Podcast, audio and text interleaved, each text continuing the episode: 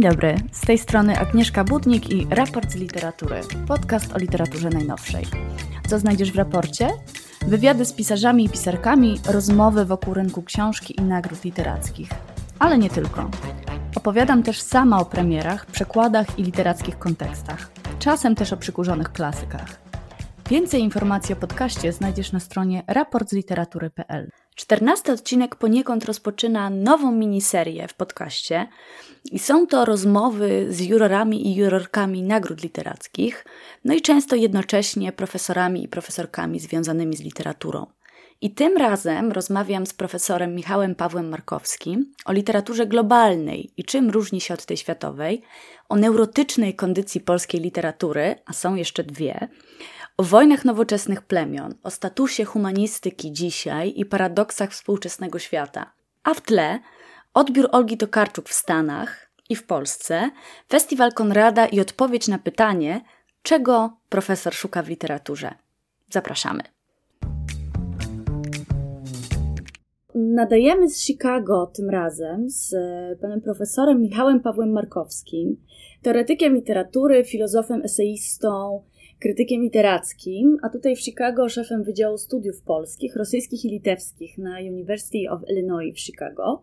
Również profesorem wizytującym na UJOcie, Uniwersytecie Jagiellońskim, autorem książek humanistycznych, również ich redaktorem, laureatem Nagrody Kościelskich, Kazimierza Wyki e, oraz, co też jest dla nas tutaj dzisiaj interesujące i istotne, dyrektorem artystycznym Międzynarodowego Festiwalu Literatury imienia Józefa Konrada. Także dzień dobry, panie profesorze. Dzień dobry. I chciałabym może zacząć, bo skoro jesteśmy w Chicago i kiedy rozmawiamy o literaturze polskiej, ale też amerykańskiej i światowej, bo Konrad przecież też zaprasza twórców i pisarzy zagranicznych do Polski, do Krakowa, to zacznijmy od rozmowy od tej, o tej literaturze światowej. No bo pisze Pan trochę o tym, że jest to pewne marzenie globalizacyjne, u podstawy z gruntu utopijne myślenie o tym, że wszyscy jesteśmy równi trochę, więc możemy mówić o jednym kanonie literatury. Pan to marzenie rozbija. E, prawdopodobnie zbliża się książka, być może nowa, właśnie o literaturze światowej. Jak to wygląda, gdyby mógł Pan opowiedzieć, co Pan sądzi w ogóle o tym koncepcie literatury światowej? Czy on jest nam przydatny, czy on jest użyteczny, czy w ogóle nie? No, gdyby nie był przydatny i użyteczny, pewnie nie powstałby nigdy. E, dla jakich celów jest przydatny i użyteczny? E, z pewnością wykształciła się cała cała dziedzina studiów, całe pole akademickie, cała dyscyplina akademicka, więc, więc ta dyscyplina musi być nieustannie karmiona komentarzami do już powstałych tekstów, nowymi interpretacjami, nowymi pomysłami. E, są, są jak, jak, jak, jak pani wie, już klasycy tej dyscypliny, którzy wydają antologie, którzy próbują sformułować kanon własnej dyscypliny. E, wiemy dobrze, że to wszystko zaczęło się przynajmniej tak, tak się uważa od Goethego, że to, że to przeszło rozmaite ewolucje, zmiany, zmiany języków itd., tak itd. Tak Powstają książki, doktoraty, profesury na temat literatury światowej. W związku z czym z tej, z tej, z tej choćby perspektywy to pojęcie literatury światowej jest nadzwyczaj użyteczne. Czy rzeczywiście odpowiada czemuś interesującemu?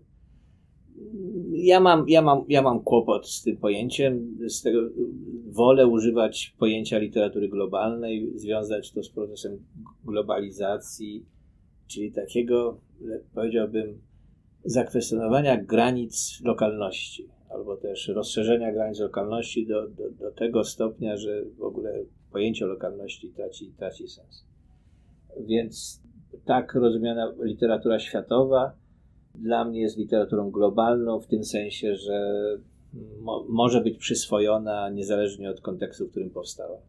I tu się pojawia problem największy dla mnie, mianowicie jak, co zrobić, co zrobić z poszczególnością literatury. Językową, kulturową, jakąkolwiek. Co, co z nią zrobić, skoro świat globalizujący się nie, nie chce zwracać uwagi na te różnicujące konteksty, tylko raczej chce zwracać uwagę na to, co świat łączy. A co łączy najbardziej świat? No, język angielski łączy najbardziej świat.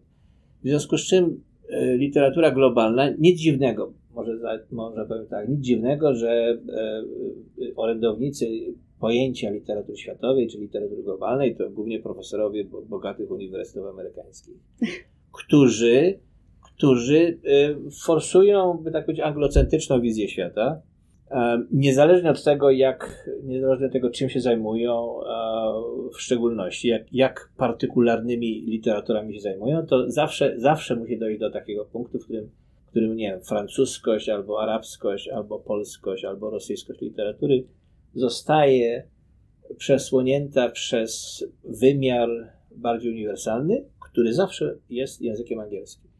Nawet, nawet krytycy którzy y, y, zajmują się podważaniem hegemoniczności tego konceptu, robią to w tym samym języku, tu, przeciwko któremu w gruncie rzeczy, przeciwko któremu he, hegemonii w gruncie rzeczy protestują. Nie ma wyjścia z tego paradoksu, oczywiście, nie ma wyjścia, dlatego że, dlatego, że naszy, nasza lingua franca, nasza lingua akademika to jest język angielski i wszyscy się nim posługujemy, więc żeby, więc ja, ja też na swoich zajęciach, jeżeli mam Polaków, Ukraińców, Rosjan, Amerykan, Amerykanów, no to, no to wtedy my też mówimy po angielsku na, na, na tych zajęciach, czytamy teksty w angielskim przekładzie i tak dalej. Jest to techniczna, techniczna komplikacja, która jednocześnie jest ułatwieniem, bo możemy się porozumieć, ale jednocześnie tracimy coś z własnych, własnych indywidualnych ekspresji językowych czy kulturowych. No więc problem, który ja mam z e, literaturą światową jest, jest taki. Im bardziej, Im bardziej partykularna jest literatura, tym mniej jest światowa, ale im bardziej światowa, tym mniej partykularna. Co, co można przełożyć też na inny, inny paradoks, mianowicie w kontekście literatury polskiej. Im bardziej polska literatura chce być światowa, tym mniej polska się staje. Z oczywistych względów, dlatego że trzeba, trzeba tłumaczyć na, z, z naszego na, na nie nasze trzeba, trzeba oddać e, pisarzowi, trzeba pisarza oddać tłumaczowi e, czy tłumaczce. E, I to w gruncie rzeczy jest już, już, już zaczyna się dzielenie skóry na niedźwiedziu, to znaczy dzielenie idiomu. Jeżeli literatura ma jakikolwiek sens, no to wydaje mi się, że to, to tym sensem jest próba wytłumaczenia pewnej partykularności. Do pewnego stopnia rzecz kompletnie partykularna jest niezrozumiała. Musimy jakoś ją zapośredniczyć, musimy jak, znaleźć jakieś filtry umożliwiające jej rozumienie, więc z tego punktu widzenia tłumaczenie literatury osobnej, osobliwej na zrozumiałą jest nieuchronne.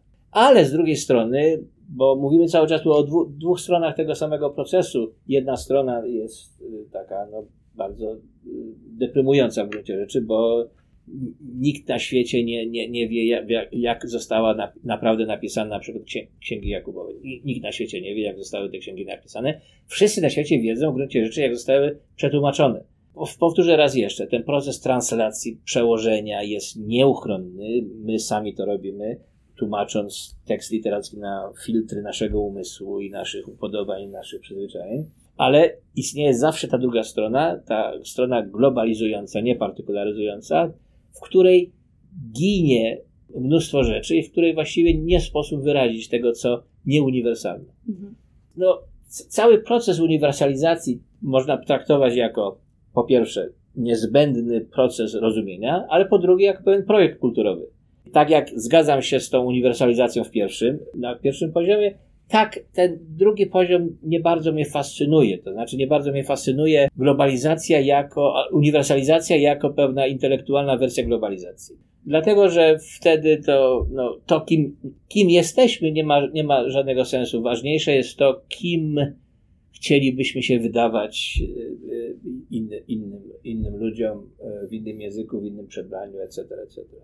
To jeszcze o tej globalizacji, no bo pisze Pan też o tym bardzo w skrócie, że globalizacja jest trochę napięciem między tym, co domowe, a tym, co na zewnątrz. Wszędzie jesteśmy w domu, wszędzie, czyli nigdzie. To już nie jest napięcie, przepraszam, tak? Aha. To już nie jest napięcie, to jest eliminacja, eliminacja raczej tego napięcia, dlatego że jeżeli wszędzie jesteśmy w domu i wszędzie czujemy się w domu, no to, to pojęcie domu traci jakikolwiek sens. W związku z tym, e, jeżeli wszędzie jesteśmy w świecie, no to także pojęcie świata traci sens jako czegoś przeciwstawnego domowi. To jest taka tradyc- tradycyjne rozróżnienie. Codziennie, y, jak wychodzę do pracy, to, to mogę powiedzieć, że idę, i wychodzę w świat, y, opuszczając dom. Można by także mówić, że, że to jest bardzo mylące przeciwstawienie, że w gruncie rzeczy globalizacja jako zniesienie tego napięcia pokazuje, jak już w samym domu domowość zostaje zakwestionowana, że, że to nie jest tak, że siedzę w domu, a potem wychodzę w świat, mhm. tylko że świat już mam w domu jakoś, tak, w jakiejś, w jakiejś formie. A w związku z czym e, dom, e, samo pojęcie udomowienia, domostwa też może stać się e, wątpliwe. I mówię o paradoksalności, o wątpliwościach, o, o napięciach, dlatego że tutaj nie ma jednego rozwiązania. Zwykle jest tak, że to samo zjawisko można, można rozpatrywać na kilku różnych planach, które mogą się wykluczać, które mogą się wkluczać. W takim zamieszaniu żyjemy i, i tu jak z tego wybrnąć, naprawdę nie mam pojęcia. To jeżeli zamieniamy światową na globalną, i żeby coś było literaturą globalną, powinno być uniwersalne. Czyli co? Trywialne w jakiś sposób, łatwe do przełożenia, żeby uzgadniało się z każdym? Niekoniecznie trywialne, ale Aha. zrozumiałe ponad partykularnym kontekstem. No i wiemy doskonale, że to jest projekt oświeceniowy. Tak. oświecenie założyło, że dość, dość tych partykularyzmów, bo jak będziemy, jak będziemy tak wszyscy y, swoją rzepkę skrobać, to po pierwsze do niczego nie dojdziemy, po drugie będzie, będą panowały ciągłe konflikty, wojny. W związku z tym, jak Kant mówił, żeby nastał pokój wieczny, trzeba przyjąć taką perspektywę, z której wszędzie każdy będzie dążył do tego, co najlepsze dla wszystkich. Czyli, że będzie posługiwał się y, taką rozumnością uniwersalną, której nie sposób zakwestionować, bo rozumu nie, nie sposób zakwestionować. Jak, jak, nie będziemy się posługiwać tym samym rozumem, każdy z nas, co stanowi o naszej, nasz, naszej, naszym człowieczeństwie, wówczas obniż, zniżymy się do, do poziomu zwierząt, które każde do swojego konta wlecze sw swoją zdobycz. I oczywiście można powiedzieć tak, no to jest jasne, proszę zobaczyć, do czego, do czego to zakwestionowanie czy odrzucenie wiecznego pokoju doprowadziło. Wszędzie wojny na świecie, każdy walczy o swoje, każdy chce swojego i tak dalej. Ale z drugiej strony można powiedzieć, że ten projekt jest jedynie projektem, jest projektem, jak, jak to nazywam, ideologicznym, nie jest niczym naturalnym, jest wymyślonym, skonstruowanym i ma, ma swoje plusy i minusy, jak wszystko.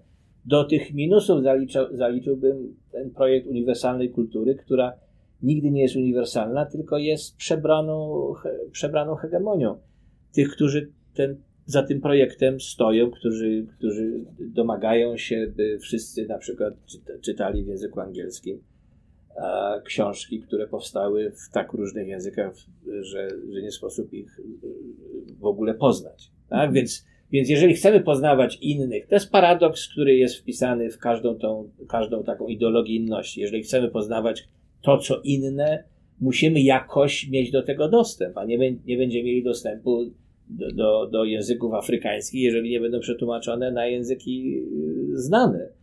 Y, ale znane komu? Nam znane, na Europie znane. Mhm.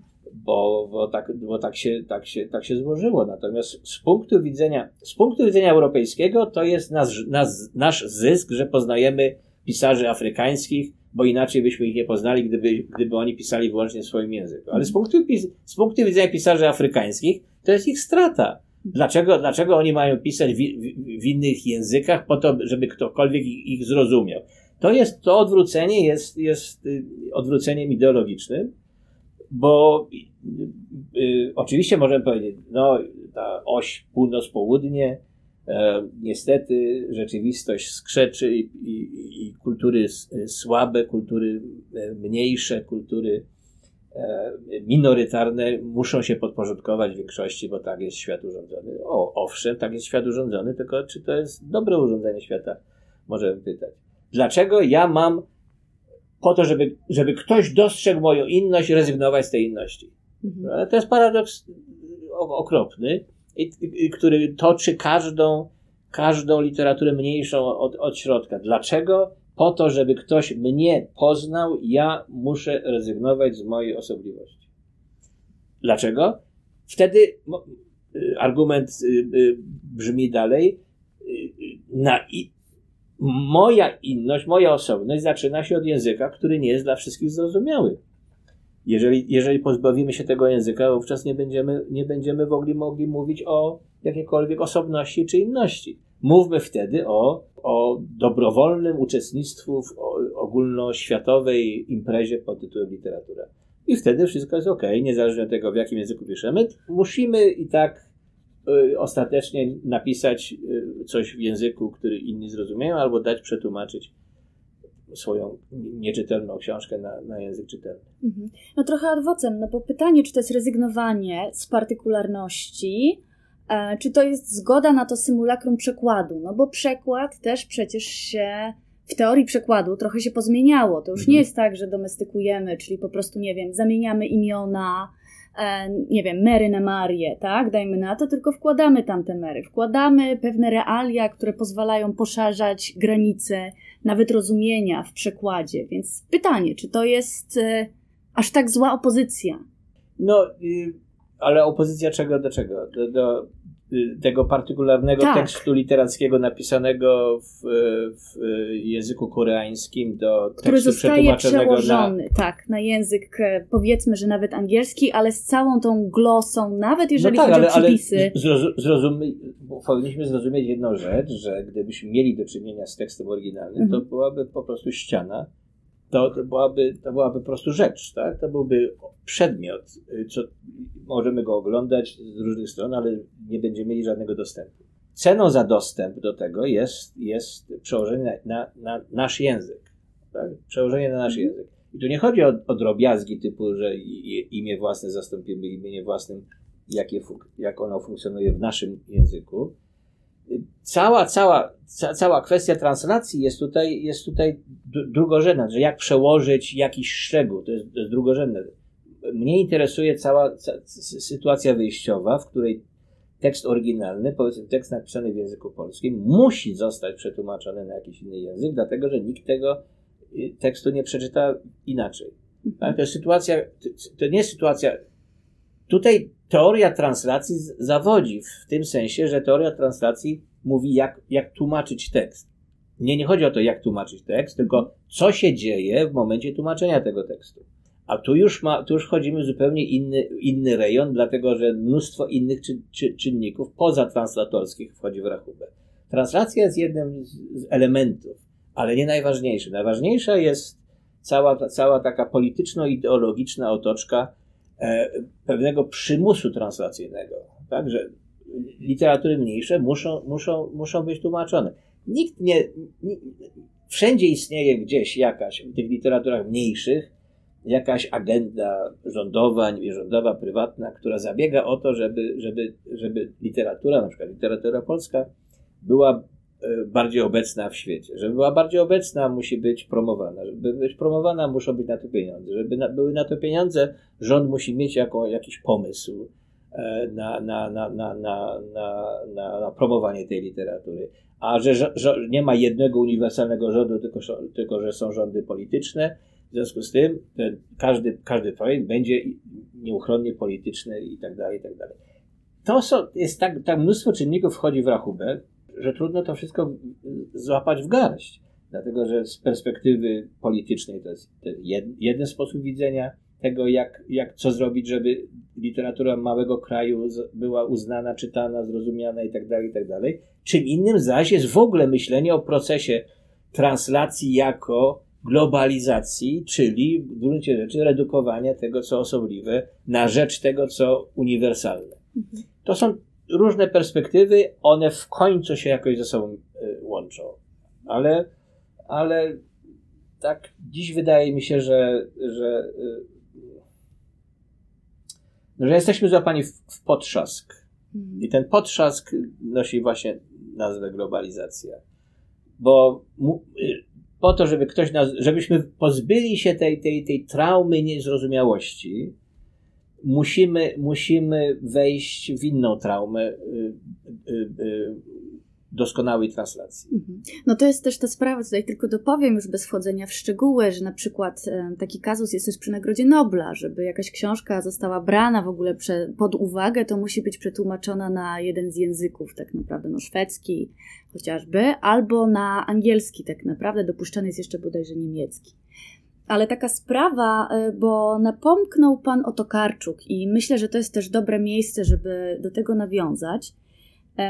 Nobel, Booker, czyli dwie takie nagrody mm, również za tłumaczenia, przekłady na język angielski przez Jennifer Croft e, wykonane, stworzone, napisane.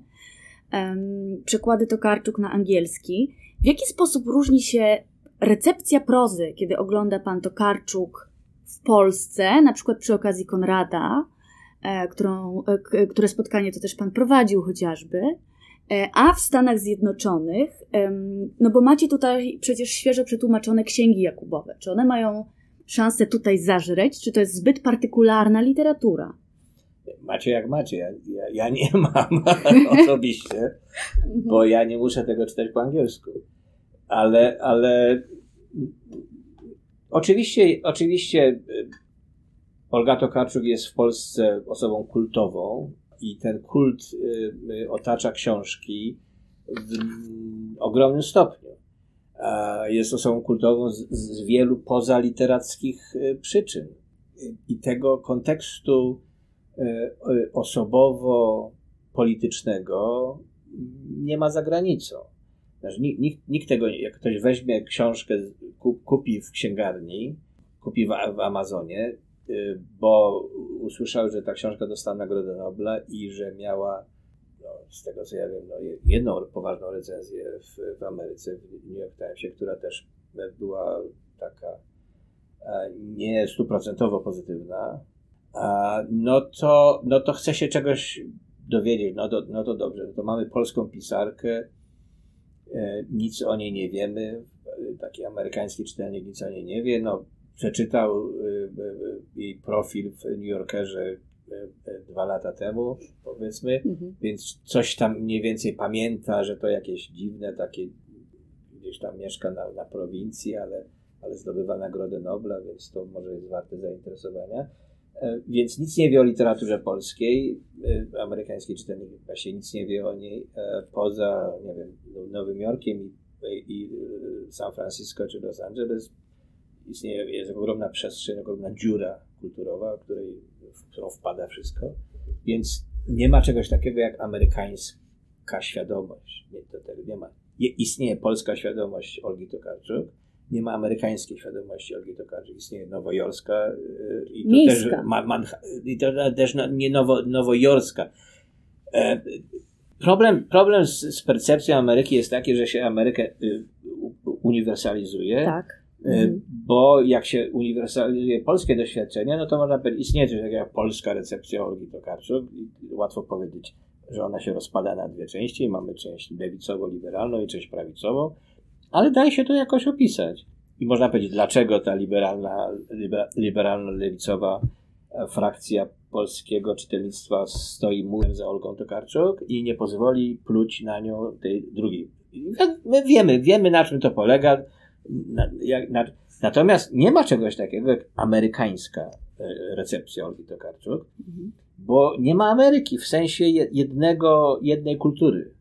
E, e, bo powiedzmy, można ograniczyć jej recepcję do, nie do New York Timesa, New Yorkera, ale to jest na Manhattanie to są dwie ulice de facto, tak? I czytelnicy, czytelnicy to są, to są naprawdę, mimo że New Yorker ma ol, olbrzymi nakład, nie, miliony egzemplarzy, no, no to jednak y, y, tych, którzy czytają literackie kawałki New Yorker jest, jest część i to jest wykształcona warstwa inteligencji amerykańskiej, która, jak mówię, jest głównie siedzi na wschodnim wybrzeżu i na zachodnim wybrzeżu.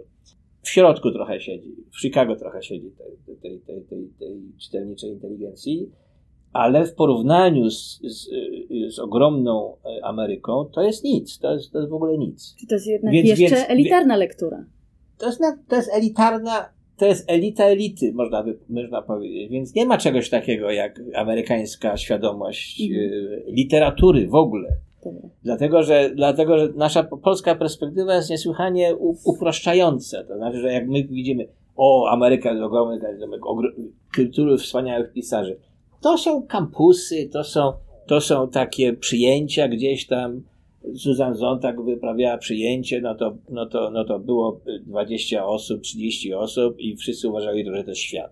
Tak, z punktu widzenia, z punktu widzenia Manhattanu to jest świat.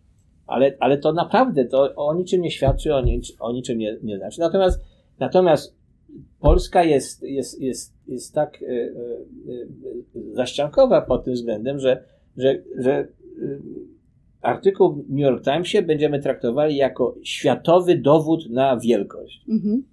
To wcale tak nie jest, że, że, że świetna recenzja w New York Timesie albo w New Yorkerze jest dowodem na czyjąkolwiek wielkość, dlatego że znów dochodzi tutaj do wielu różnych y, y, y, splotów, okoliczności, które nie są wyłącznie literackie. Mhm.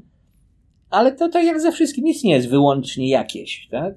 So, więc na przykład pytanie, czy, czy, czy Olga Tokarczuk zasłużenie dostała Nagrodę Nobla? No, ale co to znaczy zasłużenie? zasłużenie? To w ogóle nie jest kategoria zasłużenie. Y, y, jestem, jestem takiego oto zdania, że każde, każde jury, każde nagrody może robić co chce ze swoją nagrodą i nie pytać nikogo innego o zdanie. W tym sensie, kogo nagrodzi, y, kogo nagrodzi Akademia Szwedzka. Mhm. Akademia Szwedzka, to jest wyłącznie, wyłącznie jej Akademii Szwedzkiej problem i nikomu nic do tego. Natomiast to, to, to ciągłe, tak, ko, kto, kto to będzie, czy, czy, czy, czy, czy, czy, czy, pisarz, czy pisarka zasłużyła, czy, za, czy, czy w ogóle to z naszej perspektywy jest oburzające. Werdykt Akademii Szwedzkiej jest oburzający. To jest jakiś absurd, to jest nieporozumienie. To jest komentatorstwo sportowe. Ka, to nawet nie to. Kto, co komu do tego? To są ludzie, którzy wydają swoje własne pieniądze, że tak powiem, e, e, jak chcą. I, i nam, nam, nic do, nam nic do tego. Na przykład stwierdzenie, że tylu wielkich pisarzy nie dostało Nagrody Nobla i że jesteśmy oburzeni stronniczością tej nagrody. Każda nagroda jest stronnicza. Mhm. Nagradza tych pisarzy, których uważa, że powinna nagrodzić i koniec. I nie ma, nie ma żadnych kryteriów, ogólnych kryteriów, które, które kazałyby, y, y, y, które, których należałoby przestrzegać, tak? Jest, je, mamy, mamy, mamy taki regulamin i mówimy, Punkt pierwszy. Najwybitniejszy pisarz y, świata. Punkt drugi. E, y, poruszający e, problemy uniwersalne. Punkt trzeci. Tak? I nie ma czegoś takiego. Potem oczywiście jest werdykt. W tym werdykcie trzeba coś powiedzieć. To naj, najczęściej to są jakieś ogólniki, bzdury takie tam, że, że jest, porusza uniwersalne tematy i to tamto. Do każdego można to przypisać. Do każdego pisarza mniej więcej. Ale powtórzę raz jeszcze, w ogóle nie powinniśmy się jakoś szczególnie ekscytować e, e, słusznością bądź niesłusznością werdyktu. I, i tu jury. zgoda, ale zastanawiam się, czy nie powinniśmy znowu zastanawiać się nad tym, że nagroda taki obraz nagrody, który trafia do czytelnika, jest taki, że ona jest obiektywna, że a posiada jakiś dlaczego? dostęp. Dlaczego? Dlaczego? dlaczego? Bo dekretuje, co jest dobre, a co złe w literaturze. Co przeczytać, a co nie. I trochę unieważnia Ta, wszystkie książki, tak, które ale, się wydarzyły tak, w zeszłym ale, roku na przykład. Tak, ale książki się same unieważniają, więc to nie ma żadnego znaczenia. Tych książek wydaje się tyle, że że żeby jakaś książka przeżyła sezon lub dwa sezony. Ale to nagroda ogóle... to pompuje, bo nadaje porządek roczny właśnie.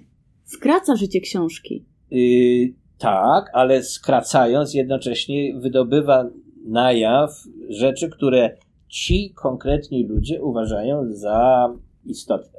W tym momencie, z tego powodu i tak dalej, i tak dalej. Więc yy, yy, znów, y, każda nagroda, każda nagroda jakoś pomaga literaturze. Mhm. I to jest jedyny, jedyny, jedyny cel w gruncie rzeczy. Pomóc jakoś literaturze przez to, żeby, żeby ktoś więcej powiedział o tej książce, żeby ktoś zwrócił uwagę na tę osobę, na tego autora i tak dalej, i tak dalej. E, nigdy nie jest tak, że nagradzane są książki najwybitniejsze, bo nikt nie jest w stanie podać recepty na wybitność. Mhm. Uniwersalną wybitność. Na arcydzieło na, oczywiście z punktu widzenia, tak można, można mówić o arcydziele tak projektując to w przeszłość, tak, że wiemy doskonale, czym są arcydzieła w przeszłości. No to też znów arcydziełem jest taki, taki tekst, który potrafi przetrwać przez stulecia. Niezależnie od tego, jaka epoka czyta. I to nie jest, nie jest trafne. Szekspir nie był czytany przez wszystkie stulecia po, po, po nim, tak? Wiek XVIII kompletnie ignorował Szekspira, w ogóle nie traktował tego arcydzieła i w ogóle Szekspir był gdzieś tam na boku. I tak, tak jest prawie, prawie, z każdym, prawie z każdym utworów. Kawka, y, oburzenie, że Kawka nie dostał Nagrody Nobla jest w ogóle pomieszanie z poplątaniem, bo Kawka nie mógł dostać Nagrody Nobla, bo prawie nic nie opublikował za swojego życia. Mhm.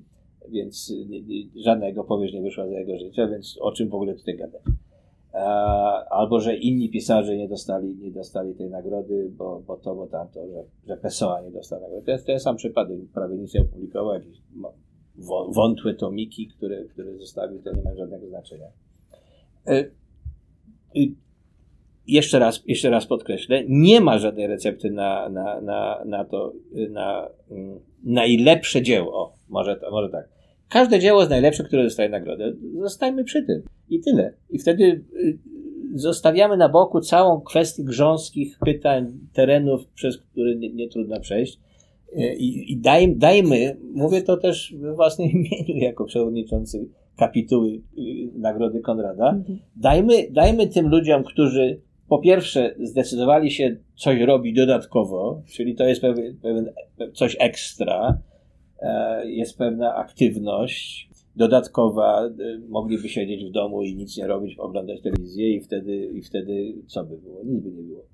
E, ale jeśli oni się decydują nagradzać za coś, poświęcają temu własny czas, angażują w to własną, własną ekspertyzę, no to, no to moim zdaniem na tym się powinno skończyć.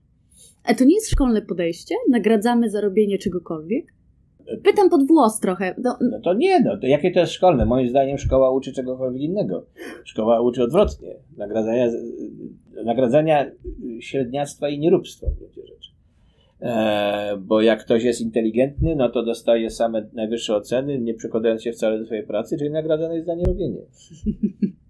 No dobra, to skoczmy teraz do tej literatury polskiej, wokół której cały czas gdzieś oscylujemy, bo w tym tekście o literaturze światowej czy globalnej, który prawdopodobnie ukaże się w książce, tak? Za jakiś czas? Tak, tak. Tej lub innej. Pojawiają się trzy koncepty, które w jakiś sposób mogą pomóc ujarzmić tą polską literaturę. No i to jest nerwica, psychoza i histeria. I gdyby mógł Pan troszeczkę więcej o tym opowiedzieć, z takim nakierowaniem, gdzie jesteśmy dzisiaj? E, oczywiście, że mogę, mogę coś powiedzieć. E, cały pomysł na tę taką, e, e, nie wiem jak to nazwać, na, na psychoestetykę może, e, bierze się, bierze się z, ze zrozumienia napięć i konfliktów, które toczą no, zachodnią nowoczesność i które moim zdaniem nie całkiem przypadkiem, zostały odkryte nie jako e, elementy kultury, tylko jako elementy psychiki jednostkowej. Kiedy połączono te dwa, te dwa wymiary, okazało się, że istnieje możliwość opisywania epok kulturowych za pomocą języka pozornie przeznaczonego do opisu kłopotów psychologicznych jednostki, bo panuje w obu wypadkach ta sama logika. Mhm. Ta sama logika, która wynika z, z, z, tego fundamentalnego napięcia, o którym wcześniej mówiłem, czyli napięcia pomiędzy pewną, e, pewną, pewną nadzieją i pewnym rozczarowaniem, tak bym to nazwał. Nadzieją na to, że, na, nadzieją na to, że można się, można się samemu zrealizować w świecie, i rozczarowaniem wynikającym stąd, że jednak świat nie bardzo pozwala na taką samorzutną ekspresję. W związku z czym z tego zderzenia tej, tej potencji z niemożliwością wynika, wynika nerwica. Mhm. Tak to nazwiemy. Tak? Więc nerwica jest takim ogólnym, nowoczesnym doświadczeniem egzystencjalnym, które jest całkiem oczywiste, jeśli weźmiemy pod uwagę to, jak nowoczesność um, z jednej strony pobudza, czy, do, do, tego, co nazywa się histeryzacją, pobudza jednostkę i mówi, i mówi tej jednostce, popatrz, masz takie olbrzymie możliwości, popatrz, możesz realizować sama siebie jednostką, popatrz, jak, jak wiele jest do zrobienia, a z drugiej strony jednocześnie y, usuwa, usuwa grunt spod nóg. I to, tego doświadczenia nie było, nie było przed, by tak powiedzieć, przed nastaniem nowoczesności. To jest doświadczenie nowoczesne z, z, z wielu względów, no bo no bo, e, no bo tak, no bo e, e, z jednej strony nowoczesność wysłała, pozwa, pozwoliła oficerowi korsykańskiemu zostać cesarzem świata w gruncie rzeczy, a z drugiej strony, z drugiej strony te, te, tego cesarza postawiła na, na, na, na drodze wielu innym jednostkom. Napoleon był taką nadzieją na wielkości indywidualnej, która może z pucy buta niemal stać się stać się kimś najważniejszym na świecie, ale z drugiej strony ten, ten Pucybot w końcu jednak zderzył się z murem historii, zderzył się z murem, z, z murem prywatnych, partykularnych interesów y, y, mniejszych, mniejszych y, Napoleonów. I taka jest właśnie nowoczesność. Z jednej strony mówi, możesz się piąć w górę, możesz zrobić cokolwiek. Ameryka dalej wierzy w ten idiotyczny mit, że każdy może dokonać czegokolwiek i może zostać kimkolwiek że, więc nowoczesność z jednej strony mówi możesz, możesz, a z drugiej strony mówi, niestety nie możesz, przykro mi bardzo, ale, ale ten e, indywidualny sukces się nie powiedzie. I to jest to, to zderzenie, to zderzenie tego oczekiwania, oczekiwania samorealizacji z, z niemożliwością spełnienia tej samorealizacji jest, jest, jest w gruncie rzeczy koszmarem. Tak się, tak się tworzy nerwica. I tak opisuje to Freud. Więc Freud niczego nie wynalazł, powiedziałbym. Freud właściwie dokonał, genialność Freuda polega na, na jego intuicyjnej umiejętności przepisania języka epoki na język jednostkowych problemów psychologicznych. To oczywiście nie jest żadna nauka, to jest, to jest genialna wykładnia, wykładnia czasów, w których, w których on żył. E, mm, I żeby zrozumieć te czasy, trzeba zrozumieć Freuda w związku z tym, prawda? To, jest tak to mniej więcej wygląda. Freuda nie czyta się po to, żeby zrozumieć, jak jest, tylko y, żeby zrozumieć, jak, za pomocą jakiego języka można najlepiej opisywać rzeczywistość. Tak, bym to powiedział. No i, i, i, no i, no i to, jest, to jest nerwica. I w, w tej nerwicy dominują, dominują dwie, dwa modele konfrontacji z, ze światem, powiedzmy, powiedzmy tak. Jeden jest taki, że e, oczekuje od świata, żeby świat powiedział, powiedział nam, kim jesteśmy, i to jest postawa histeryczna. I druga postawa to jest postawa, postawa psychotyczna, która mówi, a, e, która mówi tyle, że e, tak na dobrą sprawę świat istnieje wyłącznie w postaci, w postaci, którą ja mu nadam. Czyli w gruncie rzeczy świat nie ma żadnego znaczenia. My tutaj będziemy sobie tworzyli osobny świat. No i ten pierwszy model jest modelem, nazwijmy to takim kosmopolitycznym. Mhm to znaczy, że okej, okay, my sami w sobie z naszymi pragnieniami, zainteresowaniami, z naszą ciekawością, mm, my tutaj niewiele możemy, ale moglibyśmy światu powiedzieć, kim jesteśmy, gdyby, gdybyśmy dostali takie parametry od tego świata. Co zrobić, żeby być zrozumiałym dla świata? Innymi słowy, histeryk e, powiada, świecie E, ja chcę spełnić wszystkie Twoje żądania, tylko muszę wiedzieć, e, czego chcesz. To jest tak jak w tym kawale o, w tym kawale o tym, jak, jak ktoś chce, chce wygrać e, los na loterii i, i prosi Boga o to, żeby, żeby, żeby Bóg sprawił, żeby jego, jego los, żeby jego los był tym losem szczęśliwym i tak mówi, ale dlaczego, dlaczego, dlaczego, dlaczego, dlaczego, dlaczego wciąż ja nie mogę wygrać wygrać tych ogromnych pieniędzy na loterii. No i, i Bóg odpowiada, no dobrze, ale daj mi szansę i kup ten nos. To jest, to jest, to jest taka sytuacja. Tylko, że odwrócona. Bo, bo, bo histeryk, histeryk mówi, e, histeryk mówi, e, e, ja zrobię wszystko w świecie e, według twojego żądania, tylko, że musisz mi te żądania spisać na kartce. Jak będę miał spisane na kartce, no to ja wtedy to zrobię i wtedy będzie wszystko ok i wtedy będziesz ze mnie zadowolony. E, I to jest, jest mniej więcej sytuacja, w której, w której, w której powiedzmy tak, w której pisarz hmm, siedzi i myśli tak, ale ja nie mogę przecież tak pisać, co, co, co bym chciał, tylko raczej powinienem pisać to, co, czego czytelnicy oczekują ode mnie. Ale co? Ale co? Polscy czytelnicy? Może pomyślmy szerzej. Może pomyślmy tak. Co by tu zrobić, żeby y, na przykład y, y, amerykańscy czytelnicy chcieli przeczytać? No to co ja, co ja muszę zrobić w tym? Jakim, jako, jak się muszę sam wykreować? Myślę o Murakamim teraz, kiedy pan o tym mówi. Mhm. Ale że, że co, co, co, Mura, że co? E, mówi się, że pisze specjalnie tak, żeby był łatwo przetłumaczalny na język angielski. I w ten sposób, no właśnie to jest to. No, no może, oczywiście, że tak. E, dlatego od, od, po pierwsze jest czytany wszędzie, po drugie jest, co roku się mówi, że mu, no w tym roku musisz dostać tego Nobla, no i tak dalej, i tak dalej, i tak dalej. Ale no, ja, ja byłem zdumiony tym, że, że film, który dostał y, y, nie, dwa Oscary, e, czyli Drive My Car, to jest film japoński zrobiony na, na podstawie opowiadania Murakamiego. Ja tego, tego nie wiedziałem. Tego nikt, nikt mi nie wcześniej, że tak powiem, nie powiedział.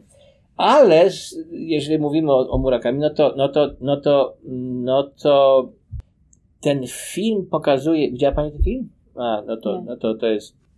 Świetny jest ten film, bo on opowiada o, o, o reżyserze teatralnym, który ma swoją własną metodę. I ta metoda polega na tym, że y, y, na przykład Czechow sztuka Czechowa, wujasz, Kawanie mogą grać aktorzy w różnych językach, mhm. łącznie z językiem migowym. No i później widzowie oglądają, to widzowie potem na ekranie mają tę samą kwestię w tych wszystkich językach. I właśnie oni czytają, tak oglądają i tak dalej. Więc, więc z tego punktu widzenia, no to jest komplikacja tej y, przejrzystości semantycznej, a nie, a nie uproszczenie. Ale w całości pewnie, pewnie pani ma rację, że Murakami pisze po to, żeby łatwo go przetłumaczyć na angielski. I moim zdaniem wielu polskich pisarzy pisało w ten sposób, że można było ich łatwo tłumaczyć na język angielski. Mhm. I w ten sposób stawali się pisarzami światowymi, ale by tak powiedzieć, dzięki swojej historyczności. Tak? No, o, o tym mówię, że, że właśnie, że historyk mówi, ok, napiszę naprawdę tak, żeby Wam się podobało, tylko powiedzcie mi, jak to zrobić. Będę, będę, będę sobą jako pisarzem e, po to, żeby spełnić Wasze oczekiwania względem mnie. Tak? To, taką postawę nazywam postaw, postawą historyczną. Że, żeby, żeby, żeby, żeby, no, żeby zadowolić. Tak? Że, że, że tutaj jest, jest, jestem nie mam żadnych ambicji indywidualizujących, tak powiedzieć, tak? Nie chcę być sobą, ja chcę być sobą wedle waszego scenariusza. O, tak to nazwijmy. I to oczywiście jest sytuacja, która pozwala. Ale co trzeba, co trzeba zrobić? Moim zdaniem wtedy trzeba tak. Trzeba wykluczyć wszystko to, co, co właśnie nie da się prze, przełożyć łatwo. Od razu, tak? Z, tak z gruntu. I wtedy, i wtedy, wtedy najlepiej pisać, nie wiem, o takich doświadczeniach egzystencjalnych, ale pustych że tu ptak, że trawa, że, że, że góra, a tutaj y, Schuberta słychać i że, że życie przemija. To wszyscy się z tym zidentyfikują, każdy może się zidentyfikować, ale to wtedy jest niesłychanie puste. Powiedziałbym, może, może, może to jest tak, że taka gładka przetłumaczalność jest, y, y, oczywiście jest y, wielką, prowadzi do wielkiej nagrody, takiej czytel, czytelności. Pytanie tylko, jakie, jak, jakie są granice korzystnego wygrywania czytelności. Mhm. Tutaj, tutaj nie, mam, nie mam pewności. Nie mam tutaj żadnej, żadnej gotowej recepty, bo z drugiej strony, jeśli weźmiemy pod uwagę tę drugą psychotyczną relację polskiej literatury świata, no to, no to ta psychotyczna relacja mówi, no my jesteśmy kompletnie przetłumaczeni, bo my Polacy jesteśmy Polakami, a nie kim innym i Polakami powinniśmy zostać, w związku z czym powinniśmy mieć całkowicie polską literaturę, która, która to jest literaturą taką kompletną. W związku z czym, w związku z czym ta, ta psychoza jest tutaj, tak jak u Freuda, odcięciem relacji między, między, między ego i, i, i światem. I że tu nie ma żadnego przejścia. W związku z czym będziemy okropnie zadowoleni tym, że jest Mickiewicz, że to, że w ogóle jest w ogóle najlepsza literatura na świecie, a, a, a cały świat jest durny w gruncie rzeczy, że, że nie potrafi się poznać na naszej wielkości. Więc to jest mechanizm psychotyczny, który, który właściwie uniemożliwia jakikolwiek transfer z naszego języka, z naszej kultury do, te, do tej kultury drugiej. No więc polska literatura jest y, pod tym względem fantastycznie obiecująca jako przedmiot badania jej miejsce w świecie, bo, bo w gruncie rzeczy na jej przykładzie świetnie, może nawet najlepiej widać ten histeryczno-psychotyczny dublet, mhm. który, który, który definiuje nowoczesność, z czego wyciągam wniosek, że zajmowanie się polską literaturą, jakakolwiek ona jest, daje olbrzymią szansę y, oglądania nowoczesności w jej działaniu. I nerwica byłaby czymś pomiędzy.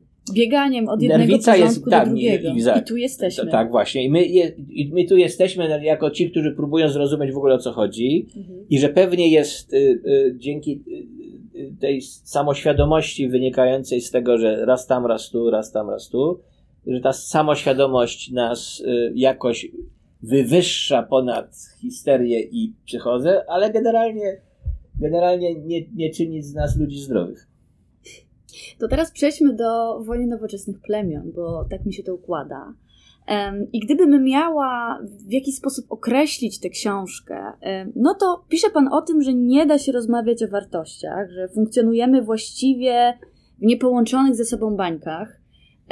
Czy naprawdę uważa Pan, że nie da się w żaden sposób mówić o porozumieniu? Już nawet nie chcę dodawać, że ponad podziałami, mm, ale o jakimś porozumieniu, współdziałaniu, organizowaniu się wobec jakiejś wspólnej sprawy. Moim zdaniem mm, miesza Pani dwie różne rzeczy. Mhm. Nie mówię tego, że, nie że ludzie nie mogą się zorganizować we wspólnej sprawie, wręcz przeciwnie. Mówię tylko tyle, że nie ma jednej sprawy, wokół której ludzie się organizują. Czyli, że my się organizujemy w tej sprawie, która dla nas jest ważna, a kto inny się organizuje w sprawie, która dla nich jest ważna. I to, co mówię, to, że te dwie sprawy są różne, nie ma między innymi związku, dlatego że gdyby był związek, to ludzie z tej drugiej sprawy byliby już z nami. A to, że nie są z nami, świadczy, że mają inne potrzeby, inne interesy. A w związku z czym rozmowa, dialog, dyskusja, cokolwiek, to jest możliwe wyłącznie między ludźmi, którzy widzą jakąś możliwość porozumienia. A nie ze z drugą stroną, w ogóle. Zależy od tego, jak definiujemy drugą stronę. Jeżeli druga strona, jeżeli druga strona to są ludzie, którzy, którzy są tam, bo nie chcą być z nami, no to nie widzę powodu, dla których mieliby nagle rezygnować z tego, co stanowi o ich różnicy. Więc jeżeli, jeżeli, jeżeli, jeżeli generalnie rzecz biorąc, liberalny punkt widzenia mówi, że różnice są wspaniałe i że w ogóle powinien się różnicować, to potem nie, nie należy miauczeć i, y, z tego powodu, że ktoś chce się radykalnie różnicować. E, zacytuję Mozilla, mhm. żeby, żeby nie było, że to wszystko ja wymyślam. Z człowieka bez właściwości. Tak. tak. E, mnóstwo ludzi czuje dziś pożałowania godny antagonizm wobec mnóstwa innych. Stanowi to jedną z zasadniczych cech naszej cywilizacji, że człowiek jest wobec bliźnich, żyjących poza jego kręgiem, głęboko nieufny, tak, że nie tylko Germanin Żyda, ale również futbolista, pianistę uważa za istotę niższą, niezrozumiałą. To nie jest nasz wynalazek. Wojna nowoczesnych plemion, yy, yy, Wojny nowoczesnych plemion, ten tytuł powinien być, może być czytany zależnie od tego, kto chce, jaką część y, tej książki y, wybić na plan pierwszy. Można mówić o wojnach, można mówić o plemionach, ale ja chcę mówić o nowoczesności i dlatego cytuję Muzilla, żeby powiedzieć, że znów napisałem tę książkę z punktu widzenia nie komentarza do bieżących y, wydarzeń politycznych, tylko z punktu widzenia myślenia o nowoczesności, która to nowoczesność wynalazła niestety to różnicowanie się do, do, do różnicowanie się wokół odmiennych zestawów wartości, wobec odmiennych zestawów potrzeb życiowych, etc., etc., etc. To, że, to, że teraz nagle wszyscy zaczynają mówić o, o, tej, o polaryzacji, że to w ogóle jakieś niebywałe, to nigdy nie było inaczej. Rzecz, rzecz polega tylko na tym, że, że nie chcieliśmy tego zauważyć. Mhm. No ale tak się zastanawiam cały czas po lekturze, czy właściwie po publikacji wojen nowoczesnych plemion nie powinniśmy się wszyscy jakoś rozejść na literaturoznawczym czy takim humanistycznym poletku, skoro się nie da Pani Agnieszko, dogadać z drugą nie, stroną. Nie, nie używajmy kategorii wszyscy. Nie, ma, nie ma czegoś takiego jak wszyscy. Ale dzieli Pan na dwie wszyscy. frakcje. Tak. Na my i na onych. To też jest w jakiś sposób Po pierwsze nie ja dzielę, tylko y, zauważam, że, że taki podział został dokonany. Mhm. Ja próbuję to jakoś opisać, więc to nie jest tak, jak mówię, wy jesteście tam, a my jesteśmy tu próbuje na ile to możliwe stać trochę poza, y, bo taka jest nasza rola opisywaczy tego świata, że jak będziemy za bardzo zaangażowani, no to nie uda nam się spojrzeć na samych siebie jako część procesu, który powinniśmy opisywać. A, więc więc to, to jest więc e, e, mówi Pani o literaturoznawstwie, tak jakby to była po pierwsze jakaś jedna, jedna całość. No nie, no jest to pewna frakcja też w ogóle myślenia humanistycznego po prostu. No tak, ale proszę sobie przypomnieć, jak od, od XIX wieku literaturoznawstwo, nie tylko w Polsce, ale wszędzie indziej, zaczęło się dzielić na, na dwie frakcje, między którymi nie było za dużo rozmowy. Frakcja historyków literatury i frakcja teoretyków literatury. E, no to, no to jeżeli ten podział jest, został usankcjonowany, e, usankcjonowany instytucjonalnie i historycy literatury mają swoje katedry, zakłady i tak dalej, a teoretycy literatury też mają swoje zakłady i, i, i podzakłady i, i tam jeszcze podzakłady, tak? Dlaczego? Dlatego, że oni sami się ze sobą nie umieją porozumieć. Najczęściej jest tak, że jak historyk literatury ma wykład, no to jak teoretyk literatury zada jakieś pytanie, to jest konsternacja, bo w ogóle nie wiadomo o co chodzi. Więc to nie jest tak, że literaturoznawstwo to jest jedna grupa ludzi, których jednoczy wspólna sprawa. Nigdy tak nie było. To jest jedna rzecz. Druga, dru, druga rzecz polega na tym, że owszem, można powiedzieć, że literaturoznawcy jako akademicy mhm. tworzą opozycję do świata nie, nieakademickiego, tak? Więc y, y, nie bardzo rozumiem, dlaczego mieliby się rozchodzić. Y, tak jak pani czyta moją książkę. Dlaczego mieliby się rozchodzić? Bo co? Żeby przekonywać, nawet retorycznie, albo dostarczać narzędzi do obsługi rzeczywistości Wręcz dalej. Każda grupa dąży do, do, do, do, do zwarcia szeregu. Więc rozchodzenie się jest w ogóle likwidacją grupy, a ja nie mówię o likwidacjach grupy, ja mówię wręcz przeciwnie. Y, y, y, przesłanie mojej książki jest z tego punktu widzenia, punktu widzenia dość proste.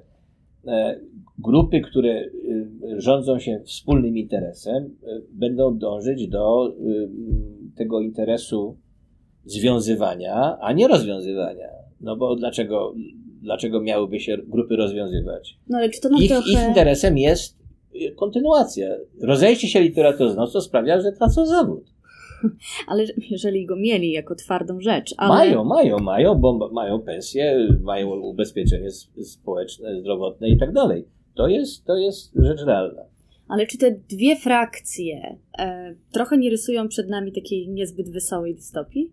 Po pierwsze, to nie jest dystopia, bo rzecz się dzieje tu, a nie w wyobrażonym jakimś kraju, w którym, który dajemy jako przykład tego, co mogłoby, mogłoby się wydarzyć. Dystopia pokazuje, co mogłoby się wydarzyć e, pod pewnymi względami. Tak?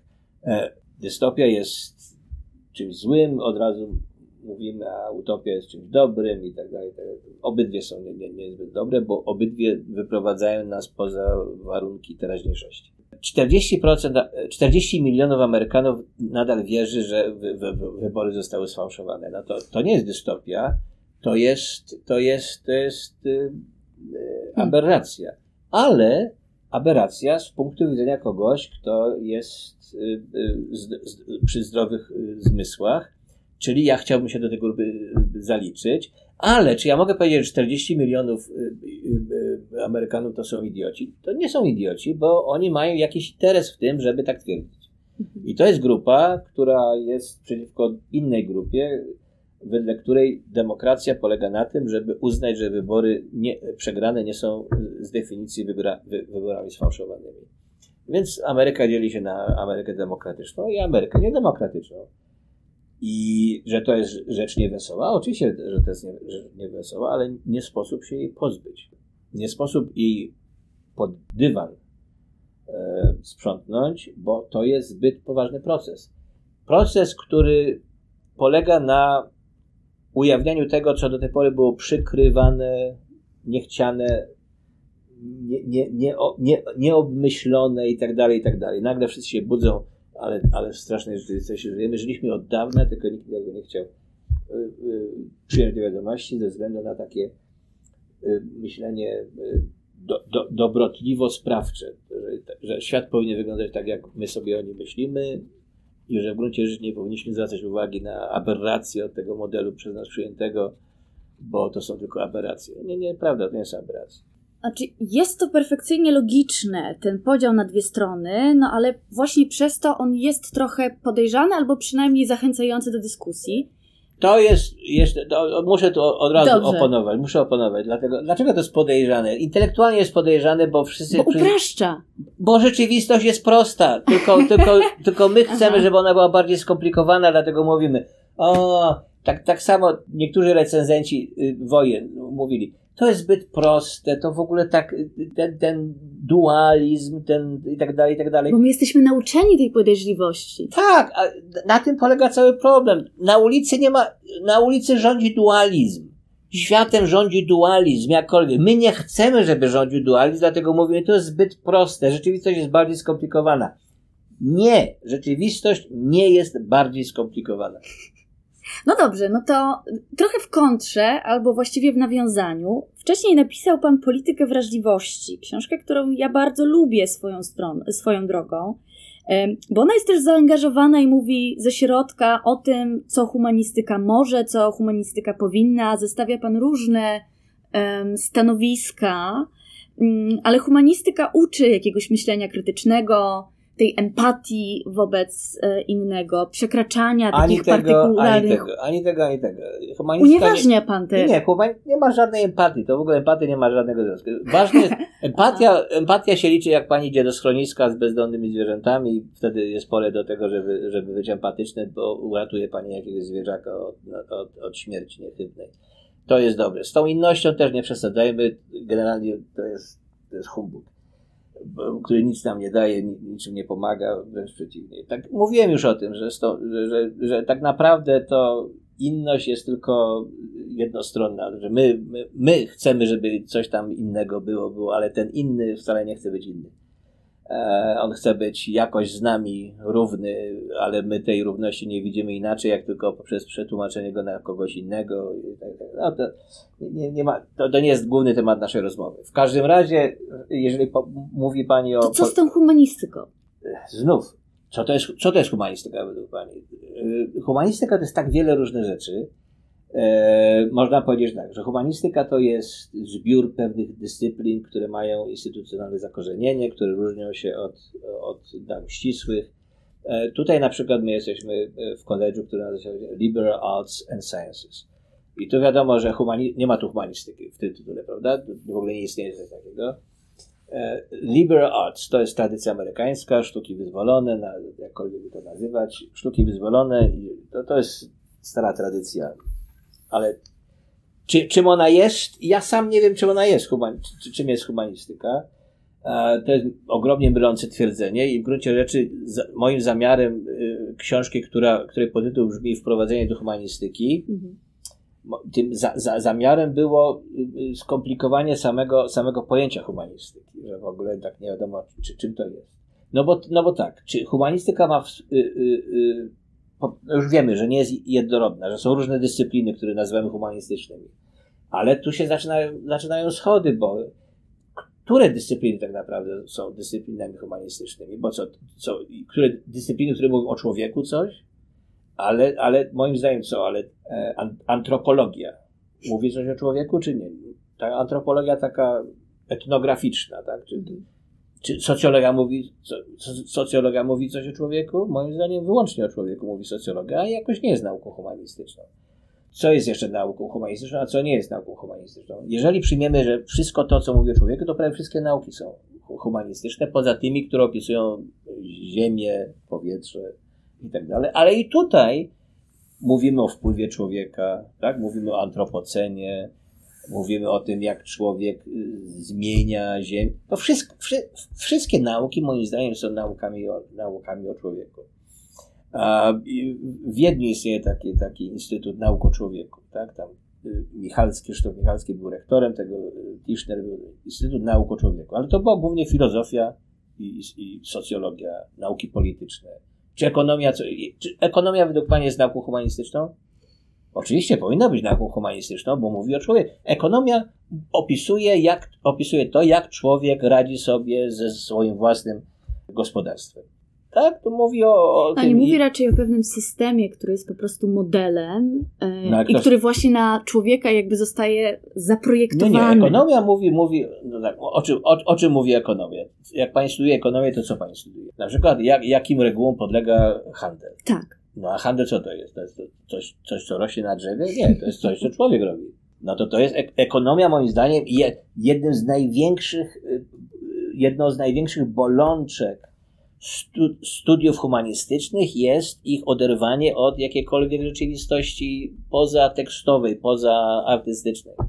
I y, mianowicie y, ekonomia, socjologia, polity, politologia. Tego nie, się nie studiuje tego. Dlaczego się nie studiuje? Bo uważa się, że humanist, nauki humanistyczne są znacznie, są ponadto. Mhm. I dlatego mówi się o ich końcu. Oczywiście i słusznie. Jeśli tak, się, jeśli tak się myśli o naukach humanistycznych, to bardzo słusznie niech, niech, niech w końcu umrą i będzie święty spokój. Dlatego, że, na, że humanistyka, która nie rozumie, jak działa ekonomia, która nie mhm. rozumie, jak działa socjologia, która nie, nie rozumie, jak działa polityka, w ogóle nie ma pracy istnienia dzisiaj. W związku z czym humanistyka jako taka jest y, pod y, y, znakiem klęski tak, od jakiegoś czasu na swoje własne życzenie, na, na, na, na swoje własne życzenie, które odłącza ją od, od, od, od, od, od, od rzeczywistości. Dlatego napisałem Wojnę Nowoczesnych Plemion, żeby pokazać, jaka inna humanistyka jest możliwa. W związku z czym to nie jest zaprzeczenie polityki wrażliwości, mm -hmm. Tylko to jest uzupełnienie, to jest pójście dalej, to jest próba wykorzystania pewnych narzędzi, które, które, które sobie wykształciłem wcześniej, w, w innym kontekście, w innym środowisku. To jest inny ekosystem, by tak powiedzieć. To nie jest. Dlatego, dlatego, jest na pewno dla, pozatekstowa, nie tylko tekstowa. Ale też to nie, to, to nie jest tak, no, pozatekstowa, tak, nie ma nic. Jak, jak napisałem, jak napisałem mhm. Y, y, y, politykę wrażliwości, Sowa się obudził, Jan Sowa się obudził i zaczął, zaczął mówić, no to znowu te stare poststrukturalistyczne kawałki, wszystko jest tekstem, już, już nie można na to patrzeć, trzeba zmieniać rzeczywistość. Y, y, to, to, I tu jest moja niezgoda z bardzo wieloma, y, z bardzo wieloma, e, by tak powiedzieć, lewicowymi krytykami, którzy uważają, że, że jedenasta teza Marksa o Feuerbachu jest wiążąca. Mianowicie filozofy, filozofowie do tej pory interpretowali świat, teraz należy świat zmienić. Więc jeżeli odłączymy te dwie rzeczy od siebie, oczywiście możemy stać albo po jednej, albo po drugiej stronie. Hmm. Ja próbuję powiedzieć tyle. Nie można tego od siebie odłączyć. Nie można odłączyć interpretowania świata od jego zmiany, dlatego że to nie jest tak, że zmiana należy do bazy, a nadbudową jest interpretacja, która w ogóle może, może y, która, która wynika wyłącznie ze zmian y, w tej superstrukturze, czyli w tej, w tej bazie interpretacja jest formą zmieniania, zmieniania rzeczywistości, bo y, bez niej nie moglibyśmy zrozumieć, na czym rzeczywistość polega, a bez zrozumienia tego, jak, czym rzeczywistość jest, na czym polega, jak, jaka logika nią rządzi, nie możemy w ogóle niczego zmienić. Możemy tylko narzucić coś arbitralnie, ale, ale generalnie rzecz biorąc, będziemy zawieszeni w próżni. W związku z czym książka o wojnach nowoczesnych plemion musi kończyć się rozdziałem o interpretacji. Mhm. Bo, bo tak naprawdę nic mnie y, więcej nie interesuje, jak tylko interpretacja. Co to znaczy, że my interpretujemy. I była pani, była pani na, na kilku moich zajęciach tutaj i one nic, niczym innym nie są, tylko właśnie próbą, próbą określania podstawowych parametrów interpretacji. Co to znaczy? Więc jak, to, jak, jak zaczynamy coś czytać, jak ktoś mi od razu zaczyna mówić, a tu marksizm, a tutaj tam, mówię, a chwileczkę, chwileczkę, najpierw, najpierw spokojnie przeczytajmy, co tu mamy. Mhm. Zobaczmy, co to jest, zanim zaczniemy w ogóle cokolwiek aplikować. I, I, tym się interpretacja różni od teorii, że to, i, i teoria jest, jest absolutnie pewna co do, co do narzędzi, którym się posługuje. Nie ma żadnych, nie ma teorii wątpiącej w swoją teoretyczność. Teoretyk literatury jest już odpowiednio oprzyrządowany i przychodzi do tekstu i mówi, no to, no tutaj to jest jasne. Z mojego punktu widzenia, z punktu widzenia mojej teorii, to wygląda tak, a tak. I do widzenia. I Państwo się albo zgadzacie z tym, albo nie. Natomiast ja się nigdy z tym e, e, nie, nie zgodzę, dlatego że w ten sposób podważałbym zasady mojej aktywności, więc w ogóle nie. Dlatego ja nie jestem teoretykiem literatury. Mhm. Ja nie tworzę żadnych teorii literatury, ale nie, też nie wpisuję się w żadną teorię literatury. Nie jestem ani dekonstrukcjonistą, ani pragmatystą. I, i, I na tym polega kłopot z, z, z ocenianiem tego, co ja robię. No bo dla niektórych, ale to przecież w ogóle takie chodzenie tu gdzieś tam albo. I teoria literatury jest moim zdaniem, jakby to powiedzieć, żeby zbyt skandalicznie nie, nie zabrzmiało, no jest, jest przeżytkiem. Mhm. Jest przeżytkiem. E, Ale to jest ciekawe, dlatego że nas jako doktorantów się jakby zachęca i formatuje. W sensie czasopisma po prostu formatują. Trzeba zrobić coś tak i tak. W ten i ten sposób, żeby tak naprawdę udowodnić, że jest się w jakiś sposób przydatnym. Z tego względu ja wolę y, uczyć tutaj niż w Polsce. No dlatego, właśnie o to chcę zapytać. Dlatego, że w Polsce musiałbym tak formatować studentów. Tak. W tym sensie, a, a gdybym nie formatował, no to oni by się w końcu zbudowali i powiedzieli, no to ja u Pana na zajęciach to możemy tutaj sobie gadać jak chcemy, ale tam jest twarda rzeczywistość i my musimy się podporządkować. Jak się uczy humanistyki, myślenia, interpretowania w Ameryce? Czym to się różni właśnie, gdyby mógłby Pan tak trochę no to się, no to, się, no to różni się tym, że po pierwsze ja w klasie nie mam studentów polonistyki albo humanistyki, mhm. bo, bo w klasie mam w klasie mam studentów szkoły medycznej, y, y, y, koledżu inżynier, inżynieryjnego, czy jak, jak go tam nazwać, Engineering College, studentów, no z, z wszystkich, no bo, no bo ja nie uczę polonistyki, ja nie jestem polonistą tutaj. Ja zaj, zajmuję stanowisko szefa de, departamentu, ale my nie, to, to, nie jest wydział, to nie jest wydział polonistyki, to nie jest, to, to, to, to trzeba przede wszystkim zrozumieć, tak, że widziała Pani, że my mamy studentów na tym poziomie wczesnych lat, czyli do licencjatu, zewsząd. Tak? Mhm. I oni najczęściej w ogóle dopiero jako drugą specjalność wybierają polonistykę, rusycystykę, nie jako pierwszą. Bo pierwsza to jest zabezpieczenie życiowe. Polonistyka nic im nie da w życiu, to jest kompletnie nic nie da. I oni, to są studenci, którzy, nasz, nasz uniwersytet jest studentem, którym nie wiem, 70% y, y, studentów y, studiuje dzięki rozmaitym zapomogom finansowym. Tak? To nie, to, nie jest, to, nie jest, to nie jest bogaty uniwersytet, na który wysyłane są e, dzieci bogatych rodzin, które płacą 100 tysięcy dolarów rocznie, bo ich stać na to. Tu są, tu są dzieci z biednych imigranckich rodzin. W związku z czym oni dwa razy się e, rodzina zastanowi, zanim pozwoli dziecku studiować polonistykę. No bo, no bo po co? Tu ma, ma być szkoła medyczna, prawo, biznes, nauki ścisłe, medycyna, e, chemia i tak dalej, i tak dalej, psychologia, bo to może się jakoś przydać. I nie można tych rodzin za to winić, wręcz przeciwnie, to jest, to jest myślenie, by tak powiedzieć, fiskalnie responsible. E, dlatego, że pieniądz wydany, ciężko zarobiony pieniądz wydany musi jakoś procentować, to znaczy, że dzieci też przyniosą i będą opiekowały się dzięki swoim pensjom swoimi rodzicami, który, którzy harowali całe życie, żeby w ogóle posłać ich jako pierwsze pokolenie do koledżu. Mhm. To jest, to jest coś, czego się nie bierze w uwagę w Polsce, dlatego że ta, ta klasowa różnica w Polsce nie jest tak widoczna jak, jak w Ameryce. Plus to, że jest y, konstytucyjnie gwarantowana bezpłatność edukacji, to też jest y, trochę inna rzecz, tak? E, I to, że mamy, to, że y, etnicznie to wszystko jest niezróżnicowane, więc to jest, to inna rzecz. Więc wracam do, do, do, do Pani pytania, yy, bo chyba tak pytanie brzmiało, gdzie mi się lepiej uczy? Tak, tak. Tu, Czym to się różni tu mi się lepiej nauczanie? Uczy, tu mi się lepiej uczy, dlatego że tutaj mogę zaczynać proces myślenia od początku, dlatego że ten proces myślenia y, on, on, on ulega aktywacji dopiero na moich zajęciach w gruncie rzeczy.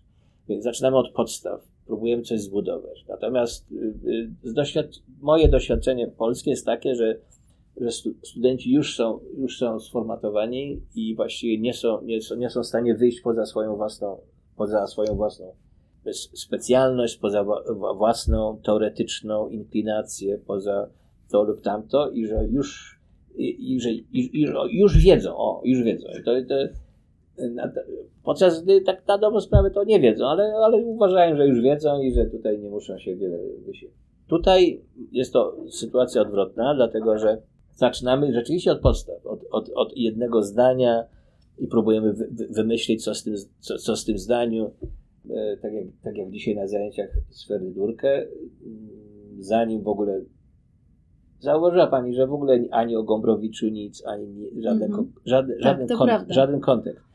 Zaczynamy od, od zdania i próbujemy zrozumieć, co to zdanie znaczy, co może znaczyć dla całości tekstu i tak dalej, czego możemy się spodziewać i tak dalej, i tak dalej, i tak dalej. I z tego, z tego z półtorej godziny zajmuje y, czytanie jednego paragrafu i wyczytanie z tego paragrafu tego, co jest istotne. I to jest moja metoda, którą, którą stosuję albo na, tych niższych, na tym niższym poziomie, albo na tym wyższym poziomie, że niczego nie wykładam, tylko próbuję skonceptualizować to, co jest w zalążku już podane w tekście. Mhm. E, I tak na dobrą sprawę, ten kontekst kulturowy tego tekstu jest czymś wtórnym. Najpierw mnie interesuje to, jak, jak zacząć, w ogóle jak zacząć rozmowę, jak zacząć myślenie, jak, jak zacząć tworzyć jakiś argument i tak dalej, i tak dalej. I tym się powinna zajmować humanistyka, moim zdaniem. W tym sensie teoria, uczenie teorii, czy uczenie metodologii jest y, y, mąceniem ludziom w głowie. Czy to nie jest powrót do retoryki? Nie, nie, nie. To nie jest powód do retoryki, dlatego że retoryka ma swoją własną tradycję. I y, retoryka to jest to, czym się zajmuje Michał Rusinek w różnych przejawach swojej, swojej, swojej kariery naukowej i publicznej. Czyli próbą po, po, pokazania, że o, tutaj używamy takich słów, w związku z czym. Nie, mnie interesuje, mnie interesuje. A, nawet nie wiem, jakby to nazwać, ale mnie interesuje konceptualizacja doświadczenia. To, to, mhm. to, to mnie interesuje. To znaczy to, jak możemy o swoim, o swoim doświadczeniu, o doświadczeniu literackim, doświadczeniu kulturowym, doświadczeniu egzystencjalnym, jak możemy mówić za pomocą w miarę precyzyjnego języka. Tym ja się zajmuję. Czyli w gruncie rzeczy y, y, interesuje mnie coś na, na, na styku, bo, bo każdy ma swoje doświadczenie i mnie nie interesuje to, co kto przeczytał, tylko i co może sprzedać mi za pół ceny, ale, ale mnie interesuje to, jak, jak, jak, jak, jak właśnie pozbyć, jak właśnie, jak, jak pozbawić y, studentów nawyków. I mam wrażenie, że, że, że, że polskie studia to jest, to jest e, tworzenie nawyków i, i, i, walka z nawykami głównie. Na tym, na tym to polega. Albo też, albo też tak poddanie się, poddanie się, poddanie się e, tej takiej presji nawyku. Mhm. E, dlatego ja, ja bardzo, bardzo lubię uczyć, ale też y, żadne zajęcia nie są takie same, bo, bo zmieniamy teksty, bo, y, bo widzę, że pewne rzeczy y, są ważne dla studentów, pewne rzeczy nie są ważne dla studentów. Więc ja muszę, że tak powiem, y, czytać salę.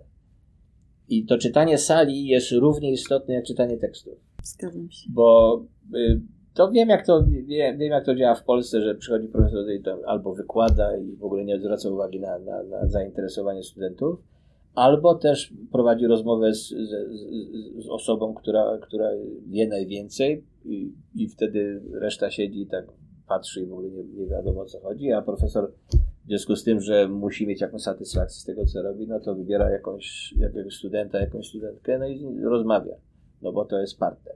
To są modele, których ja w ogóle tutaj mhm. ani, nie, ani nie stosuję, ani za nimi nie, nie przepadam, tylko y, po prostu u mnie gadanie jest cały czas na, na, na, zajęcia i, i, właściwie wszyscy, wszyscy mogą gadać. Mhm. Dlatego też, dlatego też się, to, a, to, a to jest możliwe z powodu tego, że mamy małe klasy, to znaczy klasy językowe, to są, znacznie większe, ale takie klasy y, y, literackie, by tak powiedzieć, no to, to są małe, no to jest tam parę osób, tak. No niestety, niestety to jest też y, słabość, dlatego że, dlatego że mm, im mniej mamy studentów, tym większa nasza vulnerability jest, e, czyli taka słabość e, Podatność na zranienia, tak.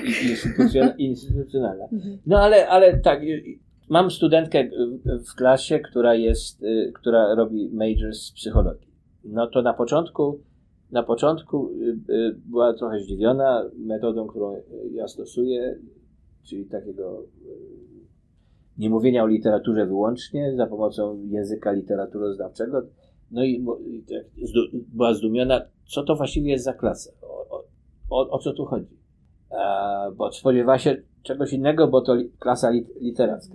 Ale na końcu to sama studentka powiedziała mi, powiedziała mi, mi w zaufaniu, że, że, że ta klasa, ten, ten kurs, przez jeden semestr ona nauczyła się, y, licencjatka z, z psychologii, nauczyła się o psychologii więcej niż w ciągu całych swoich studiów na psychologii. I, i y, y, dlaczego? Dlatego że, dlatego, że ja nie myślę w kategoriach literaturoznawczych o, o, o, o mojej klasie, że moja klasa jest, y, że to są zajęcia z, z Central Eastern European Studies albo Polish Studies albo coś takiego. W ogóle o, o tym tak nie myślę.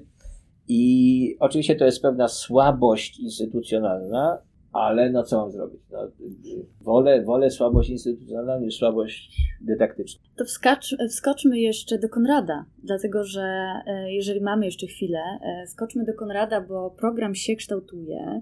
Możemy trochę też porównać Konrada do takich um, festiwali, które dzieją się w Stanach, w Stanach tutaj.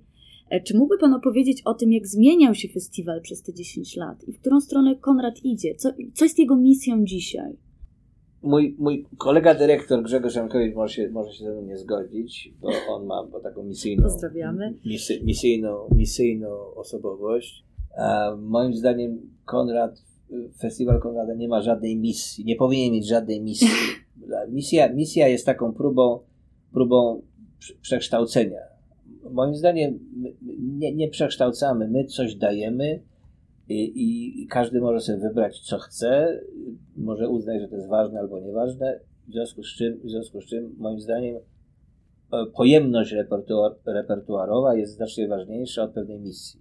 Oczywiście my profilujemy jakoś ten festiwal, ale profilujemy zawsze w tę stronę, żeby, żeby, żeby pokazać, że literatura jest jakąś częścią doświadczenia kulturowego szerszego, że trzeba mówić, e, że, że, że festiwal literacki to nie jest seria spotkań z pisarzami, Mhm. albo spotkań z ciekawymi pisarzami, albo spotkań z wybitnymi pisarzami, z noblistami i tak dalej, tylko to jest seria, seria zdarzeń e, intelektualnych. E, w tym sensie, że literatura jest, e, e, literatura daje do myślenia, a filozofia daje do myślenia, socjologia daje do myślenia i że literatura właściwie nawet nie stanowi takiego wyjątkowego, wyjątkowego mm, zbioru gestów. Tak? To, to jest. Y, literaturze nie nadajemy waloru nadzwyczajności. W tym sensie, że, że w ogóle rozmawianie, y, branie udziału w takim spotkaniu jest już wykroczenie po, poza pewną zwyczajność i w tym sensie to, to się liczy. Próbujemy kreować y, takie zdarzenie, zdarzenie nadzwyczajności w, w sensie nie nie e, takim e, wartościującym, tylko w sensie, no, przepraszam za słowo, ontologicznym, że tutaj nagle się coś wydarza innego niż zwykle się wydarza. I to, i to, nasi, to nasi, nasi widzowie, nasi uczestnicy sobie najbardziej cenią, że za każdym razem próbujemy jakoś inaczej e, mapę po, poukładać. Że, że próbujemy od tej strony, od innej strony, że próbujemy za pomocą pewnego konceptu. No w tym roku konceptem są wspólnoty Okay. No, to, no to próbujemy tak. Ze zdumieniem zauważyłem, że e, powinienem był to zauważyć znacznie dawniej. Istnieje coś takiego jak e, Chicago Humanities Festival. Mhm. To nie jest festiwal literacki, tylko jak sama nazwa brzmi Humanities, czyli właściwie wszystko. I w tym roku e, Chicago Humanities Festival e, ma tytuł Public. E, I, I organizatorzy mówią: we, we are going to the public ta publiczność na różne, na różne sposoby. Ja, ja, też tam mam jakiś skromny udział w tym festiwalu, jako prezenter pewnego filmu. Ale to jest, to jest tak, że to jak, jak, jak y, y, zobaczy pani program, no to to w ogóle nie ma, to, to w ogóle nie jest tak, że to jest literatura, tak? Bo to jest i, i Fukuyama będzie mówił o czymś tam, o, no takie tam e, e, rzeczy, bardzo wybitne postacie z różnych dziedzin życia publicznego. I właściwie to jest, festiwal Konrada jest festiwalem, e, e, tak bym go określił, festiwalem przestrzeni publicznej. Z tego względu to nie jest literatura wyłącznie, a, a jeśli literatura, to zawsze za każdym razem e, z, z punktu widzenia roli odgrywanej w życiu publicznym. I z, te, z, tego względu przestaliśmy być dotowani przez ministerstwo, dlatego że, że, że gdybyśmy byli wyłącznie festiwalem literackim, No to, to, to, jest, to jest marginalna impreza, festiwal literacki, tak. nikogo to nie obchodzi, tam przychodzi 10 osób, 15 osób i, i tak dalej, i tak dalej. Albo przychodzą ludzie, którzy są, którzy akurat na, na wakacjach, więc nie mają co robić, więc uznają, ok, zamiast jedzenia frytek będziemy spożywać y, ucztę duchową.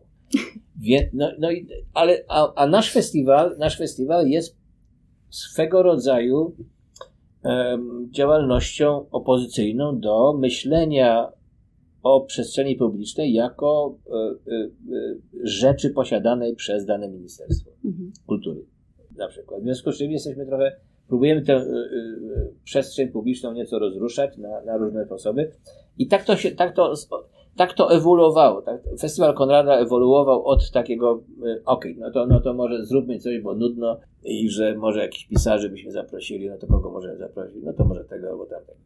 To, to, to było na początku, to słabe bardzo, ale jakoś dało początek. Y, y, teraz to już jest ogromna instytucja, w której, której działaniu biorą udział, bierze udział tyle, tyle różnych ludzi, tyle różnych instytucji więc y, więzienia i ludzie poszkodowani w ten lub inny sposób. Więc, więc chodzi o dostęp, o tak bym to mhm. określił. Tak? Festiwal Konrada próbuje poszerzyć sferę dostępu do kultury na różnych poziomach. To dzieci są sta, starsi, starsi ludzie, którzy, których zwykle się marginalizuje. To, więc to nie jest tylko literatura. Nie myślimy o nas jako o, o, o festiwalu literackim, tylko o festiwalu przestrzeni, święta w przestrzeni publicznej. No dobrze, ale e, jest też Nagroda Konrada od kilku lat, której Pan jest też przewodniczącym i jurorem. Mhm. Czego Pan, jako czytelnik, jako juror, szuka w tej literaturze, za co Pan nagradza literaturę? Po prostu. Ja niczego nie szukam, e, bo ja nie jestem krytykiem literackim. Ja próbuję swoją, swoje własne doświadczenie kogoś, kto przeczytał w życiu ileś tam tekstów literackich, ale który ma też inne spojrzenie na literaturę nie jako krytyk literacki, który musi wszystko czytać, tylko jako ktoś, kto może mm, y, z dystansu ze swoją międzynarodowym, ze swoim międzynarodowym doświadczeniem spojrzeć na to inaczej nieco.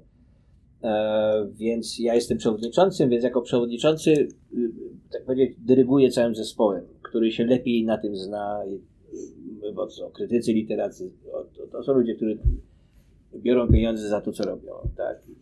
E, czyli za czytanie, za czytanie polskiej literatury współczesnej, mhm. więc, e, więc są specjalistami i się znają znacznie lepiej.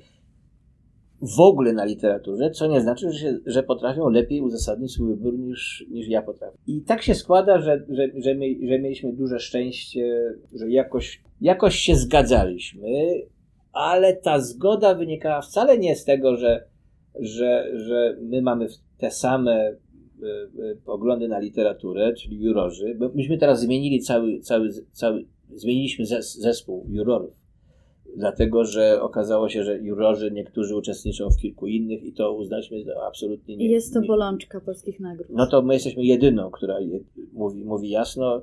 E, pani profesor, mówimy do, do jednej jurorki, pani, pani jest tutaj, jeszcze gdzie indziej i tak dalej. To nie jest najlepsze, więc powinniśmy mieć zespół wyłącznie jurorów obsługujących naszą naszą. I to jest na marginesie.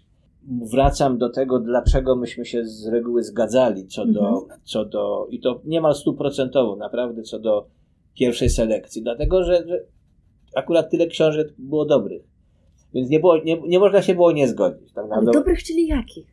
Takich, które nie, nie powielają tego samego wzorca retoryczno-gatunkowego, które, które coś jakoś inaczej opowiadają, albo też, żeby być brutalnym, są pełne dobrze napisanych zdań. To, to, to naprawdę może, może, może, może, może wyglądać przedziwnie, ale, ale y, jesteśmy zalewani masą takiego naprawdę literackiego chłamu, to znaczy, że autor naprawdę nie wie, co zrobić w ogóle z, z czym. Nie potrafi zdania napisać y, y, poprawnie i to wydają. Nie, nie wiem, jak, jak to działa.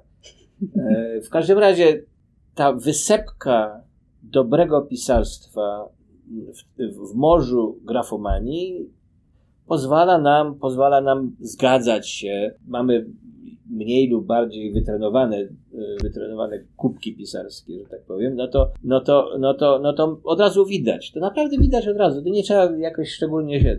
Oczywiście później, później to już jest tak, później na tym późniejszym etapie, kiedy już zamiast dziesięciu już, już wybranych bez żadnej hierarchii musimy hierarchizować. Wtedy, wtedy dochodzi już do. Ale y, tutaj zwyciężają argumenty. To znaczy, mhm. Powiedzmy, z tego powodu postanowiliśmy ujawnić nasze, nasze obrady, żeby nie było takich. Od że tego ogóle, roku. Tak, nie wiadomo co i tak dalej, dlatego że. Dlatego, że ostat, zwłaszcza ostatnie nasze, nasze, nasze, nasze spotkanie, to było spotkanie, które było właściwie taką mini konferencją, w której każdy mówił, dlaczego. Hmm. Bo, y, bo, nie można nie powiedzieć dlaczego. Nie można powiedzieć, no to ja uważam, że tak, bo, bo naprawdę szalenie mi się ta książka podoba, szalenie mi się podoba. I, i oczywiście, ale dlaczego? Dlaczego ta książka, a nie, a nie inna książka? No i wtedy mamy, mamy, mamy dyskusję i ta dyskusja jest super interesująca i poważna. Mhm. I moją rolą jest, żeby ta dyskusja rzeczywiście miała sens. Y, y, pilnowanie, żeby ta dyskusja miała sens, żeby nikt się nie wykręcał sianem, żeby powiedział dlaczego, co i jak, żeby każdy argumentował i dopiero zasada jest, zasada, z grubsza zasada jest taka, że najpierw mamy własne, własne pomysły na to, jak zrobić tę dziesiątkę, uszeregować, ale potem każdy argumentuje i mamy drugą szansę, żeby już po wysłuchaniu innych argumentów zmienić swoją własną, y, ale wyłącznie na zasadzie, ok, ja przyjmuję ten argument, bo nie ma, nie ma taki, takiego, takiego pustego, pustego przebiegu, że, że co, że tamto i że. Ale żeby wrócić do, do, do naszej wcześniejszej rozmowy na ten temat, y, y, do wcześniejszego wątku, no to nie mamy takich ambicji, że rzeczywiście nagradzamy naj, najlepszą książkę. Nie, nagradzamy taką książkę z Nagrodą Konrada, co do której większość może się zgodzić, że z tego lub innego względu ona zasługuje na wyróżnienie. Mhm. Nie, nie, nie mamy żadnych złudzeń co do obiektywności na, na naszych sądów. Bo, bo wiemy dokładnie, że, że my mamy takie, a nie inne y, gusty, gusta literackie, że lubimy bardziej to od czegoś innego i próbujemy w ramach tego naszego uspójnionego światopoglądu nagrodzić to, co, co uważamy, że rzeczywiście warte jest nagrodzenia. Ale mamy świadomość, że inna książka równie dobrze byłaby, ale to, to wszystko jest płynne niesłychanie. Czyta pan jeszcze dla przyjemności? Ja wyłącznie czytam dla przyjemności. Dlatego czytam w kółko to samo. No właśnie, to jest kolejna rzecz, bo powiedział pan, że Musil, człowiek bez, e, bez właściwości, mhm. jest najlepszą powieścią według pana. Dlaczego ten Musil jest tak istotny? Trzeba, trzeba po pierwsze, powiedziałem to na, na seminarium. Tak na którym przerabialiśmy tę powieść. Więc... Ach, czyli było to zagranie retoryczne. Okay. I, I, tak i nie, i tak i nie. No, ja też, też nie, nie, nie, nie, nie robię z gęby cholewy y, po to, żeby studentów przekonać do czegoś. Mam wrażenie, że ta książka jest y, jedną z najlepszych powieści XX wieku, bo dla mnie, dlatego, że jest, ma, ma wszystko to, czego ja, ja potrzebuję, jak czytam. Czego żeby, żeby się nie znudzić ja, ja, ja potrzebuję, potrzebuję tego, żeby nie było, żeby nie było terroryzmu fabuły, że ja muszę czytać, żeby. To po pierwsze. Wśród wydawców to niepopularne dziś. Ja nie cierpię fabuł. Nie, w ogóle ja nie, nie cierpię opowieści takich. Tak. Nie cierpię terroru opowieści jako, że bez, bez opowieści w ogóle nie ma egzystencji. Tak? Coś takiego. To, to, to w ogóle ja się z tym nie zgadzam. Opowieść jest jedną, jedną, jedną z formuł na, na życie ale wcale nie uprzywilejowaną. Na przykład dla mnie uprzywilejowaną formą jest raczej konceptualizacja niż opowieść. Więc jak, jak, jak czytam jakąś książkę, jak czytam jakąś powieść i tam nic z tego nie mogę wyciągnąć, bo, bo to jest jak, jak y, Hania spotkała Henia, no, no, to, no to co ja mogę z tego zrobić? No to Hania spotkała Henia i do widzenia. E, nic z tego nie mogę zrobić. A że Hania spotyka Henia w jakimś kontekście społecznym, to też niewiele zmienia, no bo, no bo co, to ja tego nie wiem, czy co, to, to czy ktoś mi...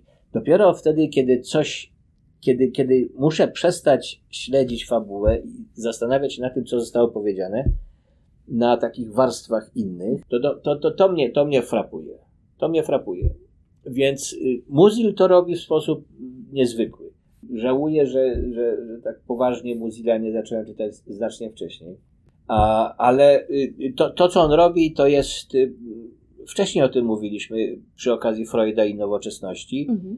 To on pokazuje, jak, jak język mówienia o relacjach y, y, między ludźmi jest bardzo podobny do języka, y, y, w którym się mówi za pomocą y, y, zjawisk politycznych i jak y, języka, o którym się, którym się mówi o sobie.